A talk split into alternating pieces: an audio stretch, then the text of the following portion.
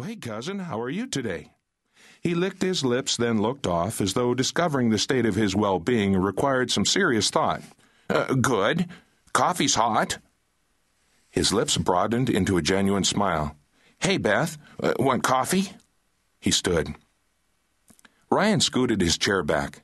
Uh, sorry, no time, cuz. You can get her a cup this afternoon. We've got to get. He touched her hand again. Come by the lab on your way to class. I'll have your homework ready. Beth covered his hand with hers. You sure? It's no trouble? He shook his head. Nah, a simple deviation on an old problem. Fletcher's been using it for years.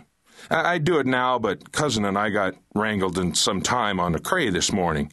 Come on by. We'll have it ready. Awesome. I'll have to give you a ride in my new car. You're on. Ryan stood, then grabbed Cousin's forearm. So what's it going to be this week, anyway? Uh, leaning toward a Land Rover, I think. His brows arched. Yeah? What happened to the Porsche? Oh, Jessa still wants one, but I've decided a Porsche just isn't me. She wiggled the fingers of one hand in the air. Not expensive enough either. Ah, I see how you are. He lifted his laptop, then gave it to Cousin to carry. Besides, every sorority sister and her boyfriend have a sports car. Ah, that they do. You just help me get by Fletcher and we'll cruise in rugged elegance. He laughed. well, we better run. See you later, pretty lady. Cousin checked his wristwatch. Eh, no time, Beth. Ryan led him around the table. Hey, she flapped the worksheet. Uh, don't you need this? Nah, I got it. He waved, then trotted across Hillcrest with Cousin in tow. It's not fair, Rick blurted. Beth looked across the table. What isn't fair? Cousin should be helping me full time. My work is so much more important. Beth didn't know how to answer. The quantum physics the twins applied to whatever they did was way beyond her. She just needed a little help getting through calculus. Well, maybe Ryan feels the same way. He couldn't. I deal with life. His precious MEMS aren't vital, nothing like electromagnetic medicine. He's whoring. Either he sells his gift to the highest bidder, Rick cut his eyes away, or gives it away to any pretty face. Beth smiled.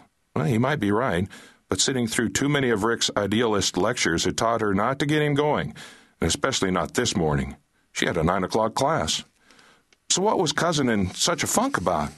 Oh, he just got upset and retreated into pi while Brother and I debated who he should work with today. Against her better judgment, she asked, Retreated into what? Pi. You know, 3.1415. Oh, like pi r squared? That's the one. Whenever cousin gets stressed, he slips into pi. He's been hunting absolute for years. So? Her chair's legs scraped the concrete. Guess I better get ready for class. Uh, see you, Rick.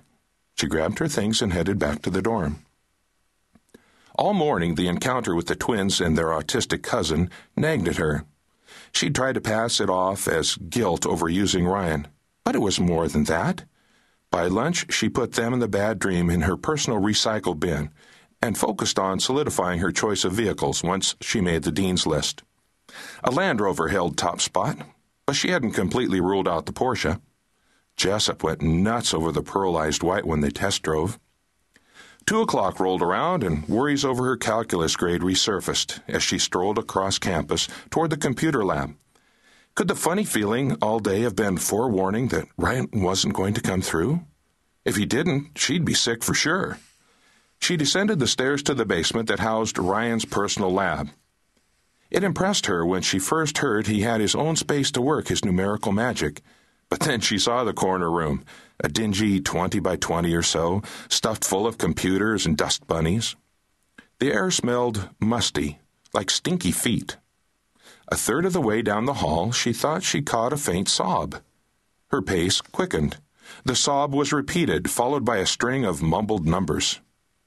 Beth sprinted and, without knocking, pulled a door open to find Ryan slumped over a keyboard, his head cockeyed against the monitor. His arms dangled at his sides. On the lab table, a paper cup lay beside a dark pool of spilled coffee. The brown liquid had seeped into the shoulder of Ryan's shirt and stained it. A lump